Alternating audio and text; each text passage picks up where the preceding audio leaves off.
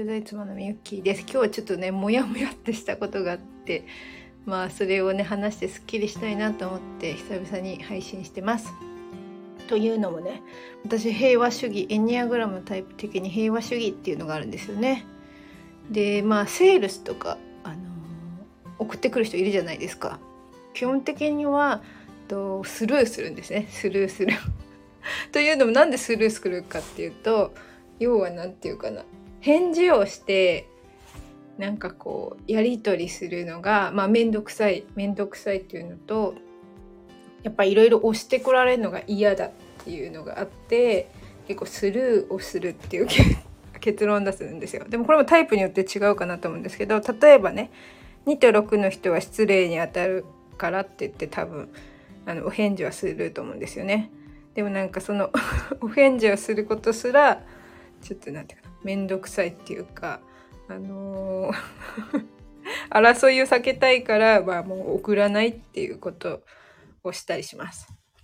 で、えー、今ね久々にだからでも私も断るっていうね勇気が必要だなと思ってまああのメッセージくださった方にねあのやんわりと断ったんですよだからやんわりが良くなかったのかもしれないですけど、まあ、子供のための絵本講座の方なんですけどね私絵本は別にまあ何て言うかなその講座を受けるほど興味があるわけじゃなくてでその興味がないので その子供たちはもう絵本も必要ないかな日本人学校だしいらないですいらないとは言ってたよな。あのまあまあ興味はないですって言ったのかな。なんですけどね。あのもうあきそれで諦めると思うじゃないですか。思うじゃないですか。だって私は興味ないですよっていうことをちゃんと伝えてまあやんわりだったけど伝えたんです、まあ、私が興味ないというか子供たちには必要ないと思ったんですね。そしたらねあの私があなたがなんていうかなお母さんが変わりますよって言われたんです。でね私は別に変わりたいと思ってないわけですよ。なので私は変わりたいなって思ってるわけじゃないのにそう断ったのにそこを押し付けてくるわけですよ。でそれってどういう行動かなっつったまあまあタイプ2によくある行動だなと思うんですよね。というのもあなたにとっていいと思ったからこうおすすめするっていう感じですね。なのでタイプ2の人のこうおせっかいっていう部分が出てるんじゃないかなってそのやり取りで感じるわけです。でそのでまたや そのやり取りの中で感じるのはやっぱりその私が正しいみたいな感じか。そうそれってまあタイプ1が混じってるんですけどタイプ2と1の攻撃みたいな。私は正しい。あなたは受けなさいじゃないですけどあなたにとって必要だから受けなさいみたいな圧がすごくね面倒くさくてまたやっぱりねタイプ9の平和主義の私からしたらスルーするしか道がなくてここでなんか争い事のようになんかこうこうこうこれが嫌ですっていうのはすごくこうね面倒くさいし 争いはやっぱ避けたいんですよね。なので今日はこのなんかあのやり取りからね勝手にタイプを感じてしまったっていう話です。なのでニアグラムがこう誕生日を使わずに相手のタイプが分かるっていうのはなんかそういう無意識でされている行動の中にその人のなんか潜在意識の欲求みたいのが出ちゃうんですよね。でこの間もそうあったんですよそうだ英語のレッスンの時にね英語の先生がとまあ私を当てたんです。で私はちょっとこうアレンジして、まあ、先生のレッスン何回も受けてるから、まあ、先生もアレンジしろって言うから一生懸命考えて絞り出したんですね。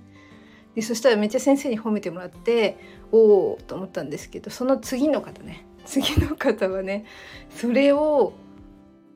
気に食わなかったんかな。なのでさらにこうより私の方がすごいみたいな英文を作ってきたわけですよ。